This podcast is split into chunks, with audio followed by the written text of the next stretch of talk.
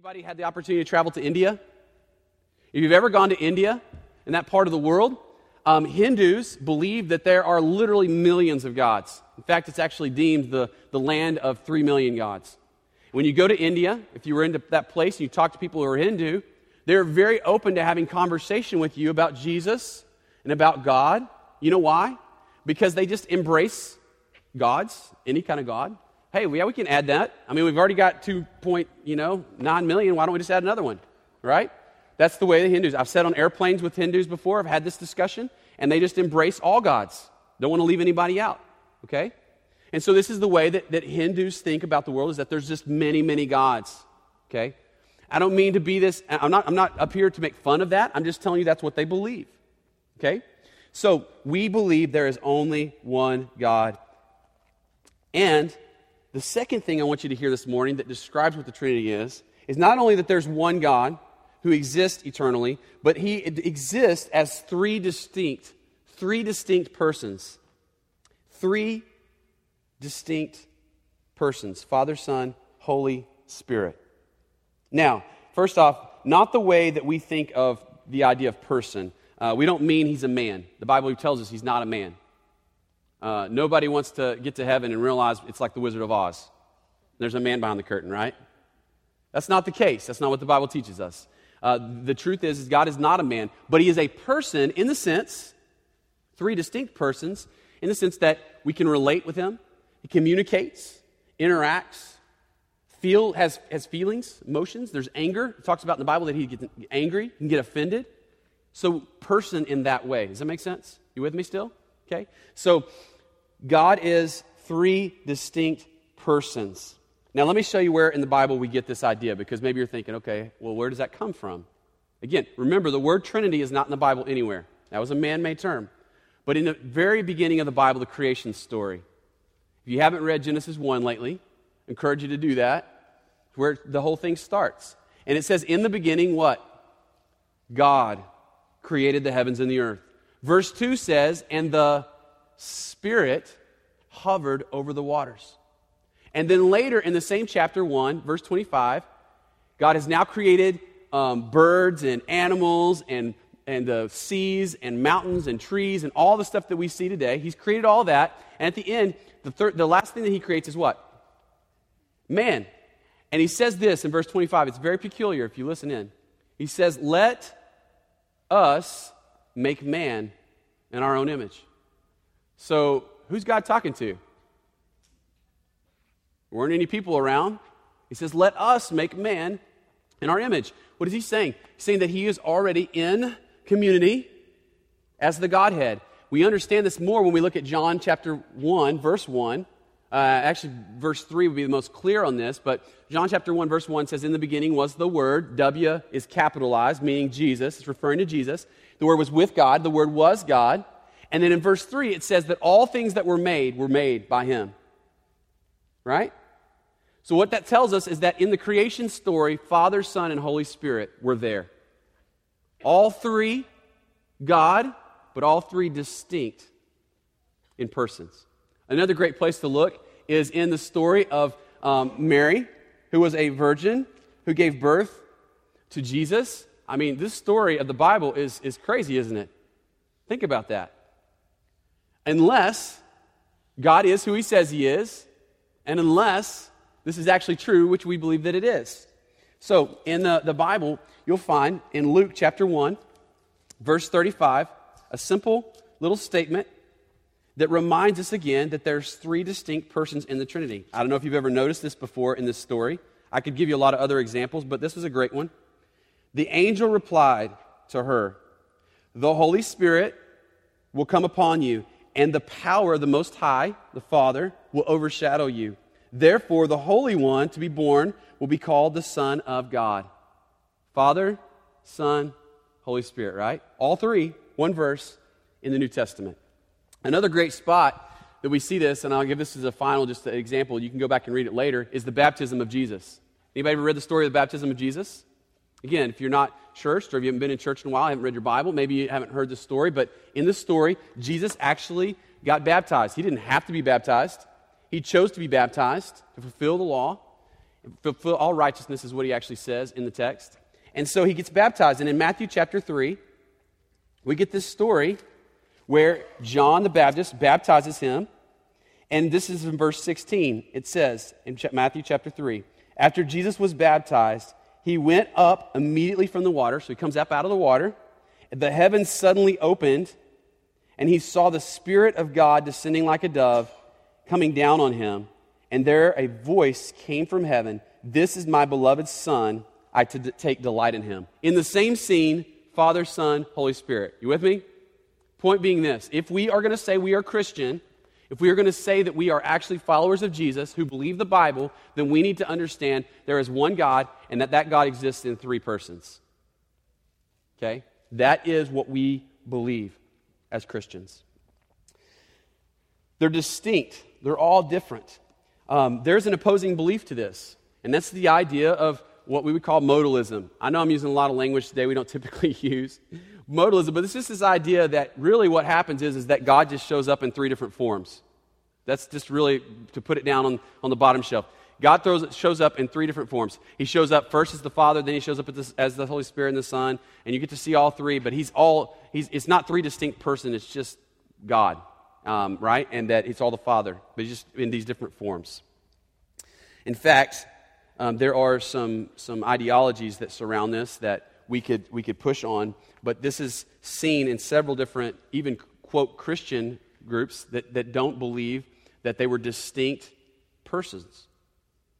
And so, without naming names or getting into all that, I'll just tell you you need to listen to hear do they believe, as a Christian, if they say that they're a Christian, that there is a Father, Son, and Holy Spirit, that all three are distinct. And as I said, even in the story of the baptism of Jesus, you see all three on the scene at the same time. So it's hard to make that case, right? That it just shows up at one time and different persons, different, um, different modes. All right. So, third thing here, hang with me. We're going to talk about why this is all so important.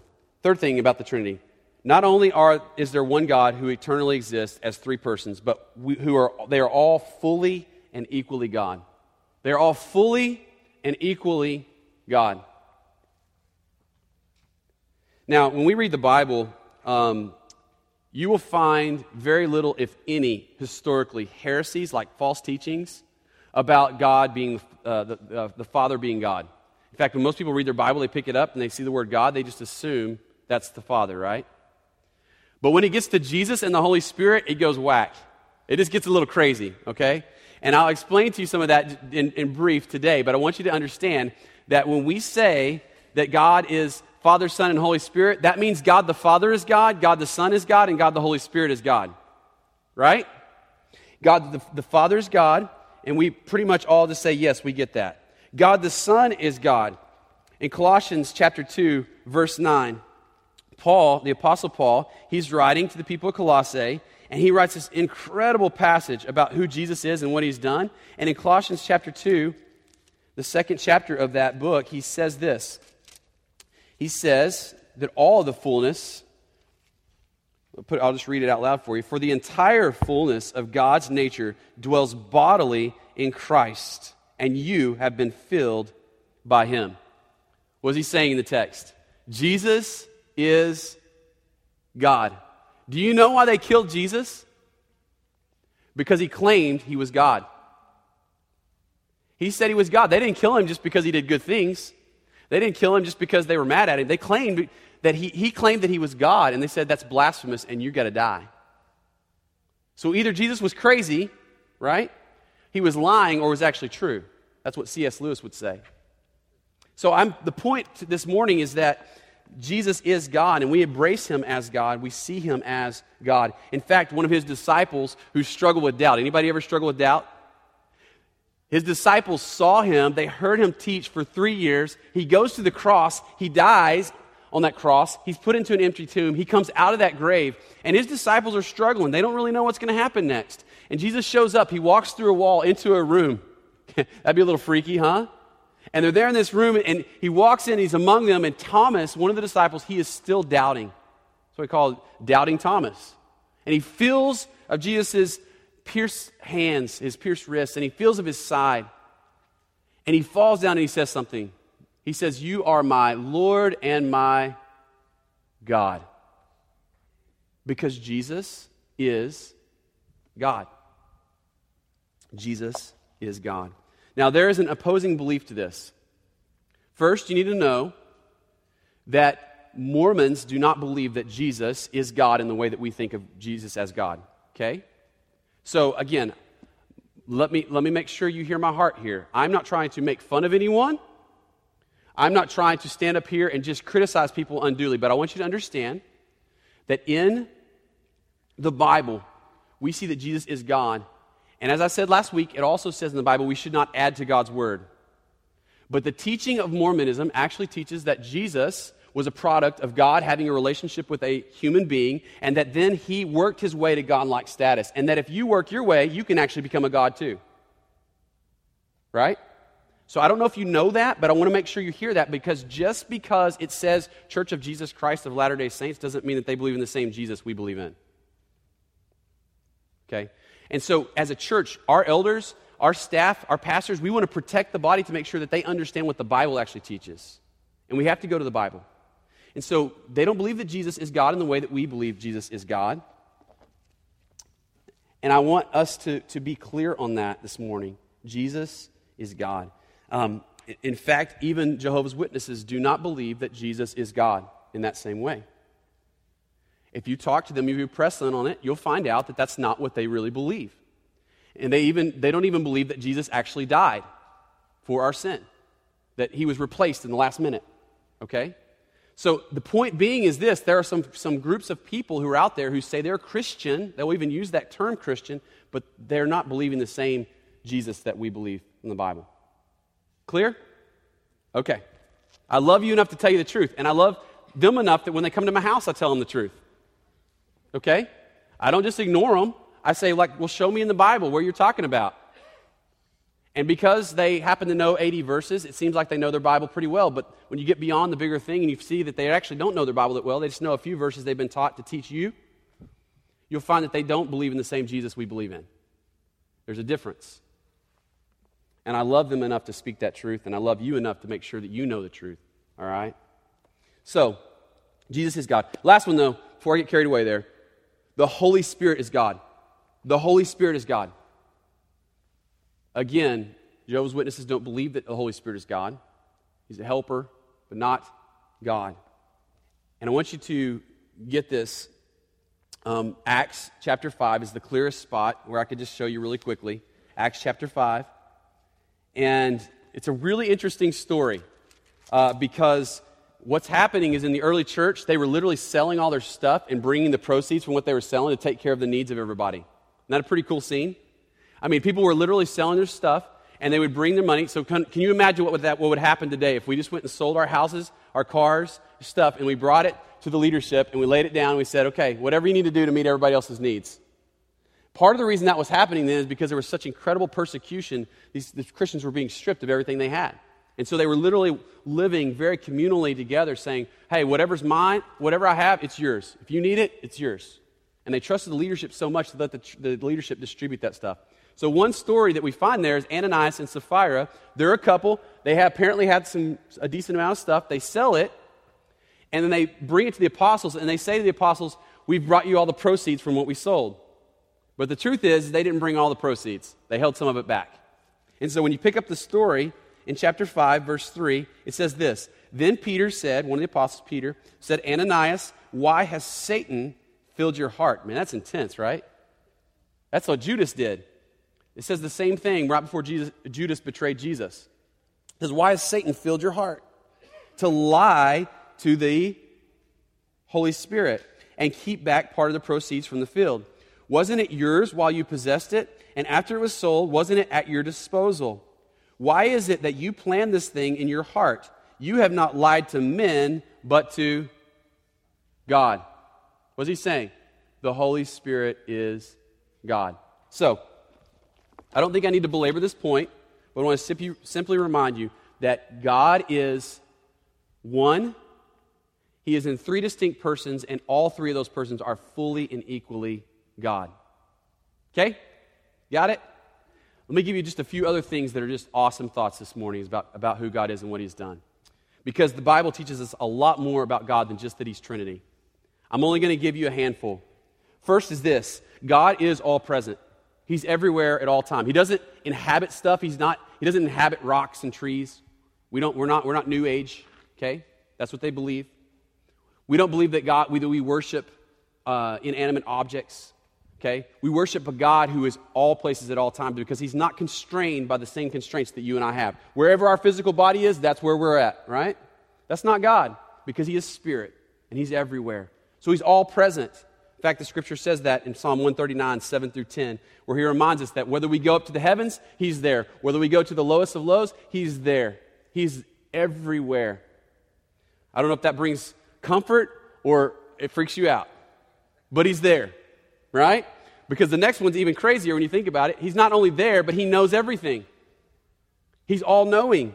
1 John 3:20 reminds us God knows everything. Hebrews 4 says it this way there is nothing hidden from the eyes of God. Everything is uncovered and laid bare before the eyes of Him to whom we must give an account. It's a scary thought, but it says that God knows everything in the Bible. I could give you other passages, but that's just one of the clearest ones. God is not only all present and all knowing, He is all powerful. He is more powerful than anything. There is nothing greater than our God. Are you with me? There is nothing more powerful, more awesome, more capable of doing whatever His holy will is. He can do that. He is all powerful. He is a powerful God. The only thing that restrains Him, in essence, right now, from completely wiping out humanity because of our evilness and our rejection and our rebellion to Him is Himself. He puts that restraint, and He's given us time to come to Him and to, to fall in His grace before He comes to make all things right and to fix all the problems that we have made, the mess that we have made of his creation. He's also good. Man, I'm so glad he's good. Jesus even says it this way He says, There is no one good but God. He is good. I'm glad that he's all powerful, but I'm also glad that he's good without all that power. Wouldn't that be scary if he was like not good, but he was all powerful, you know? But it says that he's all powerful, but he's good. He uses his power for good to bless us in ways that we don't deserve. He's unchanging. Malachi 3, verse 6. He never changes. He's the same yesterday, today, and forever. He is always the same. He's not this way one day and the next day this way. I know some people look at the Bible and they see the Old Testament and they look at it and they say, oh man, God seems so angry in the Old Testament. And in the New Testament, he seems so nice. Like, what happened? No, he didn't change. He didn't change. In fact, I just read that story from Acts 5. Think about that. That's after Jesus comes that Ananias and Sapphira lie and they die on the spot. We didn't read the rest of that story, but that's what happens. What I'm telling you is that God doesn't change, but He has poured out His wrath on His Son Jesus so that we today can be free. He's unchanging. And here's another thing He's knowable. He's knowable not fully, but personally. We can know God. J- Jeremiah 9 23 and 24, it says, Let not the wise man boast in his wisdom, let not the rich man bro- boast in his wealth, right? His riches. Let not the strong man boast in his strength, but let him who boasts boast about this, that he knows and understands me, that I am the Lord. If you want to boast about anything in this life, boast that you know God and that He is a good, loving, and gracious and merciful God that you don't deserve anything He's given you, but He's so good. Boast about that. Boast about how strong He is. Boast about how great He is. Paul, the apostle, he says, boast, if I'm going to boast about anything, I'm going to boast about the cross of Jesus. Galatians 6.14. So we boast about God because we know without Him, we are nothing. Without God, this church is nothing. Without me, without God, I, am, I have nothing. But He is good. He is noble. And here's the thing some people, I know they wrestle the fact that they don't understand God fully, and so therefore, because they can't understand Him, they don't think they can believe in Him. Let me just give you some reminders this morning. When we are going through difficulty and pain and hardship in our life, we need a God who is greater than all that. When we are going through a time of loss for what to do, we don't know which way is up, we need wisdom, we need a God who knows all things. When we feel isolated and alone, We need a God who is always near. When we see that everything around us is changing and it's crumbling beneath our feet, we need a God who is always the same, who is always faithful and true, who does not change. When we feel as though there is nothing in this life that satisfies our soul, when we need, we need in that moment a God who is completely satisfying in his goodness. We don't need a God we can completely understand. We need a God we can worship. We need a God who's bigger than us and greater than us and beyond our comprehension this morning. I've given Chris Tomlin a hard time. At one point, I was at a retreat right after he wrote the song Indescribable. And I laughed. I was like, dude, you said indescribable, and then you described him in the song. But here's the thing listen, this morning. Our God is so much greater than we can even begin to imagine. He's so much better than you can even begin to understand, comprehend. Our brains are just not even remotely capable of beginning to understand the beauty and the awesomeness and the greatness of our God. So maybe the question you're, you're asking this morning as we wrap up is why does it matter if I believe in the Trinity? Let me just give you two reasons. I give you a lot, let me give you two reasons. Why does it matter that, that we as a church say we believe in the Trinity? This, this is a closed handed issue for us, as in, you can't say you're a Christian and not believe this, okay? Why does that matter? Because maybe you're sitting here going, I came to church hoping for some encouragement today, and I hear all this stuff, and it's like, man, this is a lot of information. I don't, what, what do I do with this? Let me, I'm glad you asked that question. Number one, our whole understanding of love is based on the fact that God is Trinity. Our whole insight on what it means to be people who love and have a capacity to be loved and to love others is based on who God is. It is. 1 John 4 8 tells us this very plainly God is love. That's what it says. And here's what's so cool about that John 17, where Jesus is praying for his people, he says in John 17 that before the foundations of the world were laid, that God was, and He was love. Here's the idea God didn't need human beings so that He had someone to be an object for His love. He already was love. In fact, if you understand anything about Islam and you read the Quran, the interesting thing about that is they'll talk about God as a merciful God but they cannot make the claim that he is love. You know why? Because they don't see him as Trinity. They don't see him as in community with himself, that he is completely loving in and of himself. But we know because God the Father loves the Son, God the Son loves the Spirit, and it's just a mutual love and appreciation and enjoyment of one another in community that we can say with confidence today that God is love. He's love. He loves us. And we love because he first loved us. It's the only way we know this, is because that's who God is. You cannot take away his love and him still be God. He is love. But the second reason is this the second reason why the Trinity matters this morning, for those of you that are saying, like, why, does this, why is this such a big deal? Because our salvation depends on it. Our salvation depends on it. You're like, well, I thought that was all about Jesus. I thought Jesus did all that. Let me remind you this morning, let me remind myself that all of the people, all the persons of the Trinity, not people, but persons of the Trinity, were involved in our salvation. You say, well, where do you get that, Nick? Well, let me just take you to one passage as we close out this morning Ephesians chapter 1. I'm just going to read three verses for you. We'll add a fourth.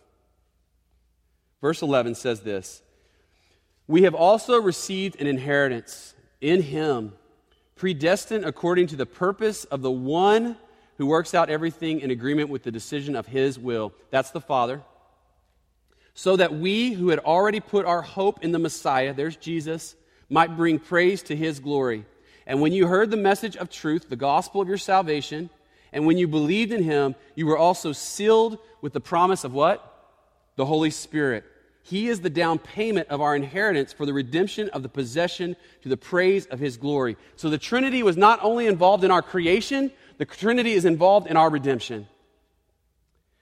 God the Father chose us. Jesus, The Son, He paid the price for us, and the Holy Spirit seals us. Isn't that an awesome thought this morning? So, if you say you don't believe in the Trinity, you cannot say that you truly understand salvation. Because salvation belongs to God, and He is Trinity. He is Father, Son, and He is Holy Spirit. But the awesome truth again about that is that we will spend our entire life trying to figure that out and never fully engage it, never fully be able to do that. And yet, today, if there's a five year old in this room, a four year old in this room, they can begin to understand salvation, even at a very young age. Because our God wants us to know Him, but He also wants us to worship Him.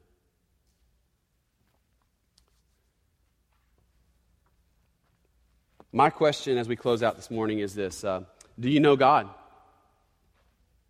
He wants you to know Him. He knows you, He knows everything. He knows everything about you. In fact, Scripture says He knows the number of hairs on your head. He knew you before you were even born. He knew you when you were being put together in your mama's tummy. He knew you, is what the Scripture teaches us. And He formed you, and He formed you specifically for a relationship with Him because He's love. He's good. And if you want to find life, you're not going to find it in doing religious activity and just going to church and just being a good person. You're not going to find it there because that's just going to frustrate you. you're going to find life when you understand that the Creator God, Father, Son, Holy Spirit, loves you, has a purpose and a plan for you. And when you surrender to Him, when you put Him at the center of your life, everything else starts to make sense. Everything else starts to work. Marriage is possible because God. Parenting is possible. I need to hear that this morning. Parenting is possible because of God. Life is possible because of God. Let's pray. God, thank you so much that you are beyond our capacity to fully understand. And thank you that we can't just put you in this nice, neat little package and present you to everybody else in this nice, neat little box because that's what we want to do a lot of times in our humanness. But we don't need you in a box. We need you to be God.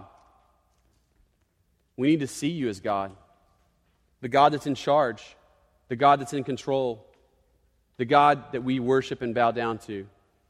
And I know that the moment, the moment, God, that I start messing with who you are, I start changing that, it's just because I want to be God.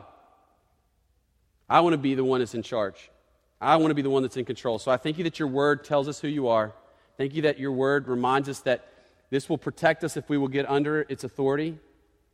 And I pray this morning that we can truly appreciate the reality of your enormity, your awesomeness, your beauty, your glory, your majesty. And I just pray if there's anyone in this place who has never received the gift that you give us of salvation in, in the person work of Jesus, I pray this morning that they would just recognize that it's available for anyone who will receive it by faith. I pray it in your name, Jesus. Amen. So we close out this morning. At the end of our service, we do a couple things. We, one, we offer communion to anyone who wants to partake. Uh, communion, Lord's Supper, some people might call it, is just a way for us to reflect on Jesus Christ's sacrifice for us. So there's some crackers on these tables. There's six tables stationed around the room, and there's cracker that we, we see that represents Christ's body that was broken for us. Because the Bible teaches us that he was, his body was broken. And, and then also it reminds us that the cup is there to say that his blood was shed for us. And so as we take that on Sunday mornings and other times when we're together as a community of faith, we remind each other, we remind ourselves that Jesus Christ is our sacrifice, that he loves us, that he gave his life for us so that we can be forgiven and be with him forever. So we encourage you to do that as you go to those tables. Take a piece of cracker, dip it in the cup, and just eat that and to remember who Christ is and what he's done. Also, during this time, we have our pastors and elders just available at the front. It's not to make people feel uncomfortable, it's to invite people that if you want prayer, if you need prayer, uh, we're no superhumans up here. We have access to God just like you have access to God through prayer. But we want to pray for you. And we believe that God's given us that role to pray for you. And so if you want to pray, pray with us. If you want someone to pray for you, we're available, pastors and elders here at the front. And let me just say that in the same, the same breath that if you've never put your trust in Jesus, if you've never put your hope in Jesus, um, we would love to talk to you about that. If you've never received the gift of salvation, it's a, it's a gift. You don't have to work for it, it's a gift. We'd love to talk to you about that. These guys are going to sing, then we're going to give you a few instructions, and then we're going to close out with a final song of celebration. But as we do that, you just do whatever you feel led to do in that, and let's respond to this great and awesome God that we worship. So, would you guys stand with us this morning?